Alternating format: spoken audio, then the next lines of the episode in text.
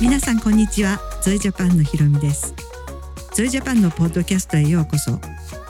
このポッドキャストシリーズは世界と日本で起きている人身取引に取り組むゾイジャパンが配信しています。今日はスペシャルゲストをお招きしています。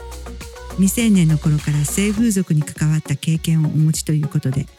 ご本人及び周りの方々の安全を考えユミさんという仮名で紹介させていただきます。ユミさんにはこのポッドキャストでは2回に分けてなぜ10代の頃から風俗に関わるようになったのか風俗とはどういうものか風俗からなぜ離れることになったのかご自身の体験から学ばれたことなどをお伺いしたいと思います。皆さんこんにちはゆみです、えー、今日私の体験を皆さんに、えー、伝えることで、えー、ポストキャストを聞いておられる皆さんが男女の関係、えー、そして性について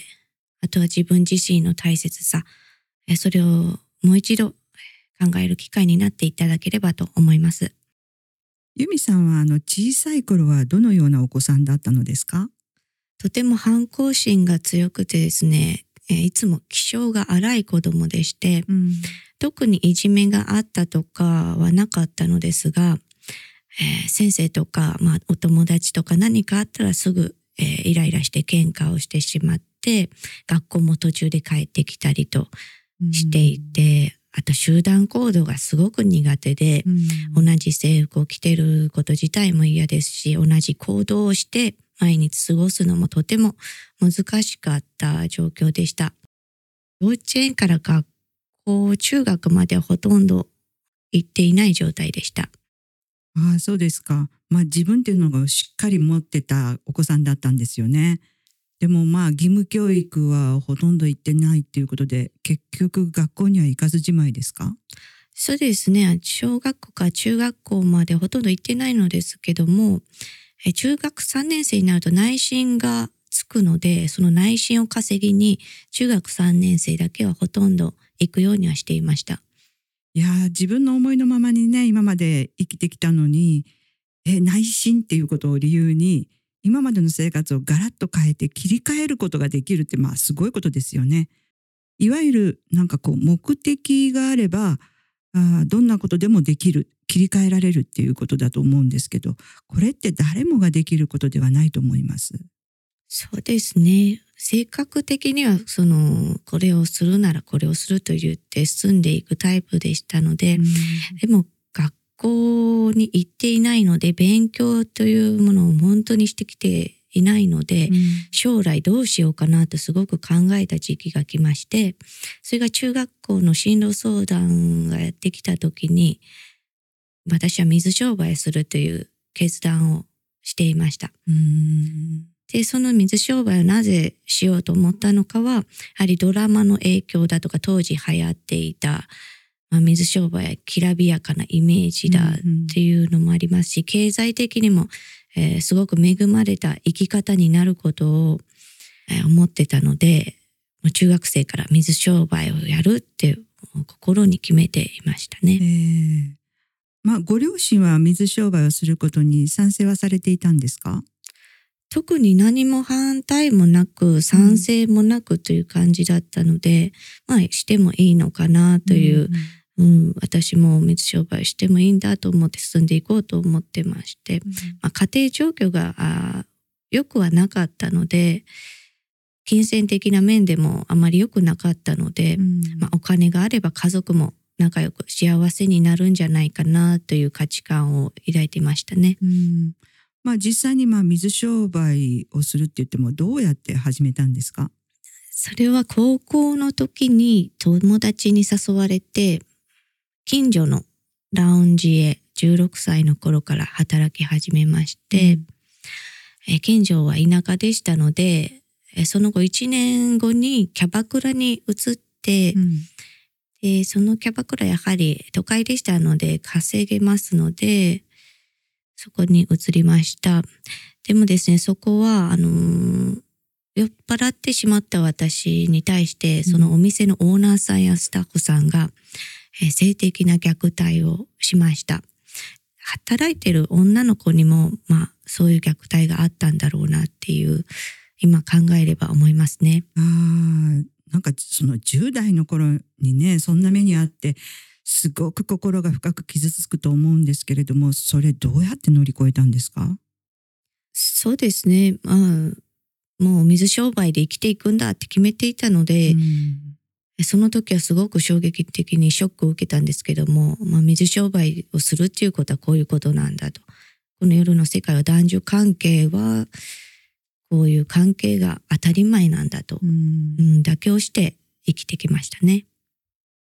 すごいですね。やっぱり10代というとどちらかというと恋愛への憧れがあると思うんですけど、なんかこうロマンチックな関係を求めたりはしなかったんですか？そうですね。10代の頃は全然男性を心から好きになるということはなかったです。水商売とかいろいろしているとやはりお金のギブアンドテイクで成り立つ男女関係ですので、うんそれが当たり前になってきて私はもう普通の結婚や普通の恋はできないんじゃないかなって諦めもありましたね。まあ、その複数人からキャバクラで性的な虐待があってからは性に関してもう抵抗感が薄れてしまって男女関係はまあ性のやりとりが当たり前にあるとそういうふうな関係が当たり前の男と女の関係だという価値観になってましたね。いや少女にね複数の男性がね性的虐待をするっていうこと自体ちょっと許せないですよね。うんまあその後の生活なんですけれども例えば会ったばかりの男性と性的関係を持つっていうことは怖いとか、まあ、密室で何をされるかわからないですからね、ん、そんな思いはなかったですか？特に怖さは、うん、それはなかったですけども、その寂しさがすごく強かったので、うん、その夜の世界にいると同年代の子供たちと生活が変わってきますので、普通に生きている同年代の子たちがきらびやかに見えてきますし、うん、まあ、そこの生活には届かないんだろうなっていうこの諦めもありますし、とても孤独で寂しさがありましたね。まあ、だから誰かと性的な関係をすれば、一瞬でもその寂しさが紛れるということで、まあ、その性的な関係の上で自分が愛されているんだなと一瞬感じて、で、また寂しくなって、っていうのを繰り返してましたね。うん、まあ、17歳ぐらいから性については恥ずかしさというのがなくなってきて、その性についてオープンな、とてもオープンな生き方をしてましたし、お金のためなら相手の性を利用しようというふうになってきましたし、うん、その後今流行っているというか、まあ、パパ活のようなこともしてましたし、まあ、男性がお金や食事を私にくれたら、私が性を提供するというギブアンドテイクな関係がすごく自然な生き方に当時はなってましたね。うんまあ、ギブアンドテイクというとね、以前10代の子供ある方なんですけれども、他人の使用済みパンツをね、若い女性のパンツだと、まあ、大人を騙して売って、金を得るなんていうお話を聞いたことがあるんですけれども、大人は、これは子供の方が搾取している、子供の方が悪い、悪いよ、とかって言って怒ってたんですけれども、こういうことに関してどう思いますか？まあ、そのことをしている友達もいましたけども、うん、まあ、自分がいいことしてるとはやはり思ってないので、そのようなことをする友達と友達になってそういう情報を交換したり、うん、まあ、若いね、女の子たちはその一時的なお金が欲しいので、うん、まあ今のことだけを考えて、お金もらえるんだったらいいやっていう考えだとは思います。まあそんな10代の頃ってそんな、まあ、考えで走っちゃうっていうことですよね。まあ確かに、まあこういう行為許されるものではもちろんないんですけど、こんなことをしている子どもの家庭事情とか背景っていうのはね結構あのまあ、相談に乗ってたりする仕事をしているので痛みを伴っている子どもが多いんですよね。まあ反対にですねこの買う方の大人っていうのはどちらかというと経済的にも恵まれてるし社会的にも地位がある人が結構多いんですよね。まあこういうあの経済的にも社会的にも恵まれている大人のまあ本来の役目っていうとなぜこんなことしているのって子供を叱ることだと思うんですけれどもまあ由美さんの性的なこういう感覚が乱れていく中で叱ってくれる人っていうのはいなかったんですか？特に大人から注意されるっていうことはありませんでしたし、心配されることもないですし、そういうお客さん、男性のお客さんとの関係はそんな深い会話もないですし、うん、うん、特に止められることはなかったですね。うん、なので、こちらも善悪の判断もめちゃくちゃになってきまして、うん、まあ男性も女性もそういう考え方なんだと思って、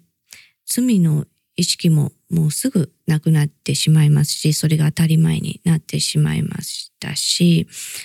まあ、私はこうしか生きていけないと仕方ないなって思いながら自分に言い聞かせてましたね。うんまあそんな中で、まあそういう仕事をしている時は、あのまあ実家に住んでたんですか ?10 代の頃は実家に住んでましたけど、成人するともう実家を出ました。ああ、ということは、外に出ると家賃のコストなどがね、かかってきますよね。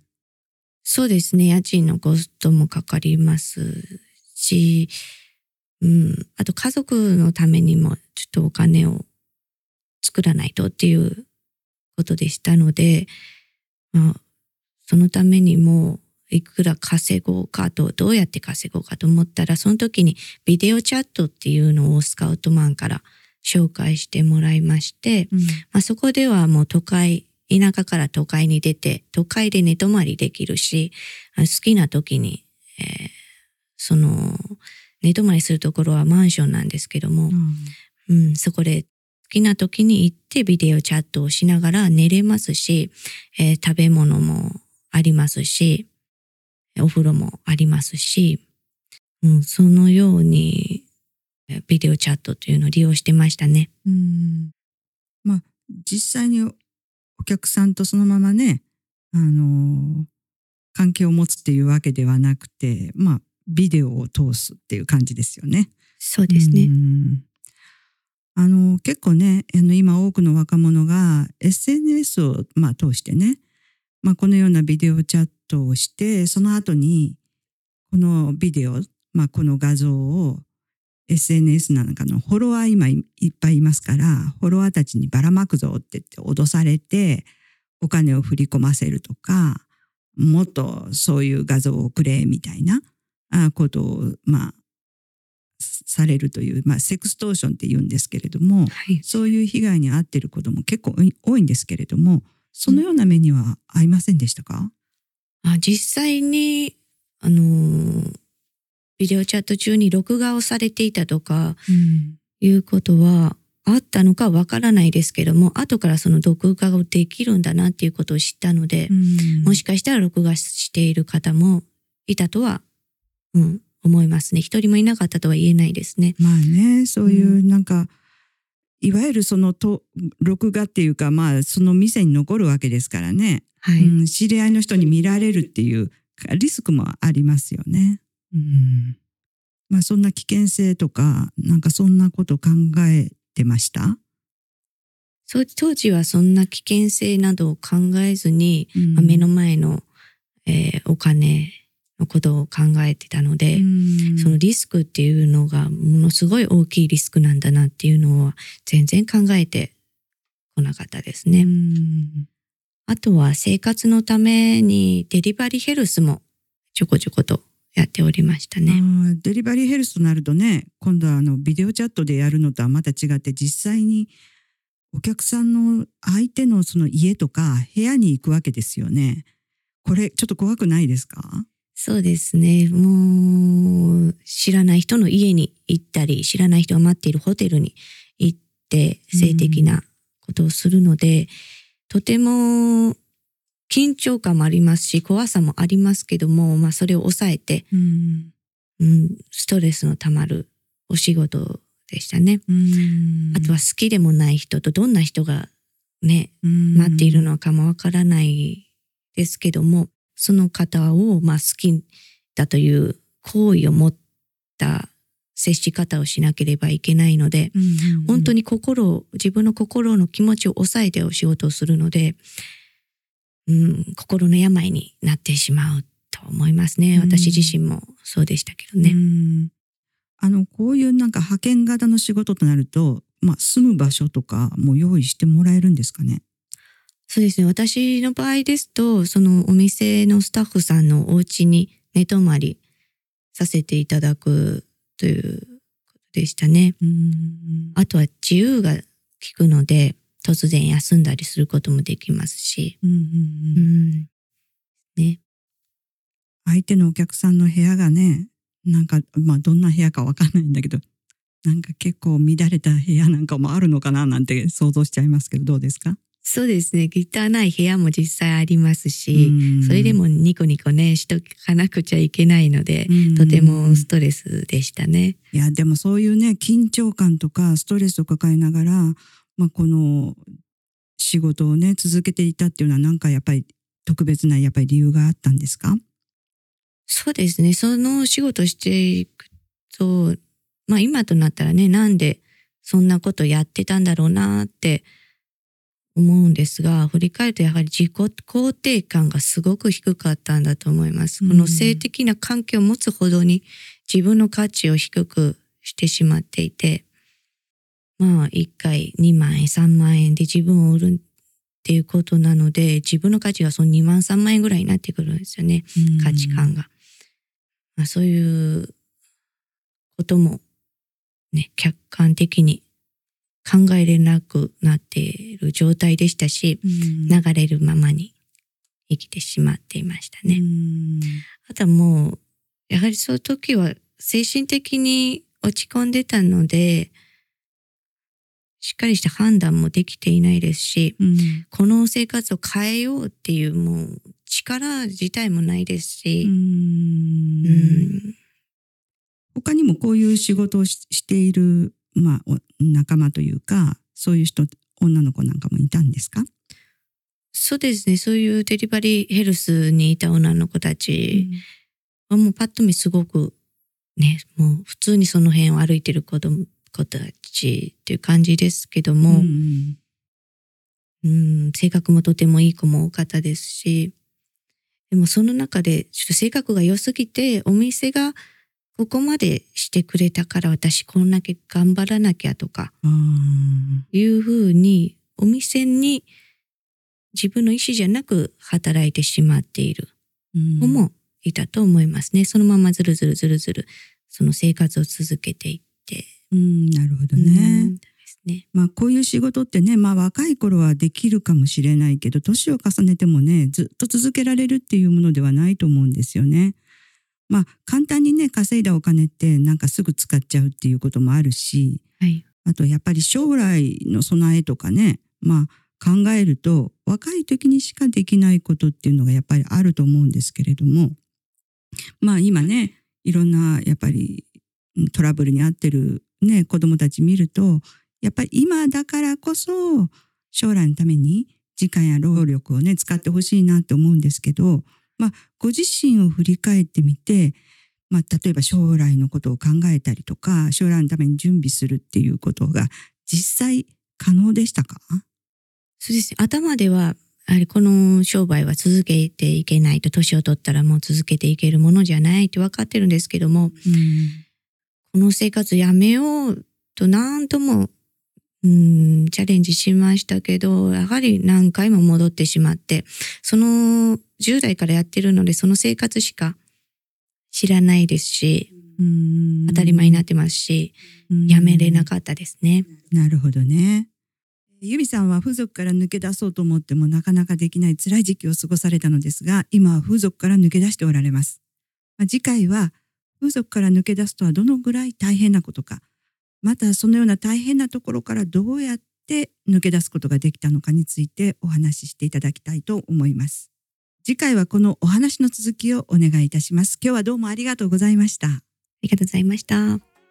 えー私たちゾイジャパンについて知りたいと思った方はウェブサイトを確認してください URL は gozoe.jp になりますえゾエでは今制作種労働搾取などの人身取引に関する無料のオンライントレーニングコースを日本語と英語で提供しています。より多くの人に知っていただくためにも皆さんどうぞお友達に SNS で共有してください。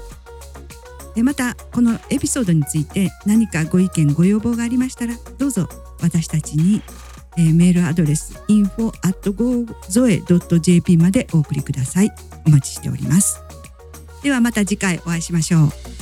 すべての人に手を差し伸べすべての子供を救うため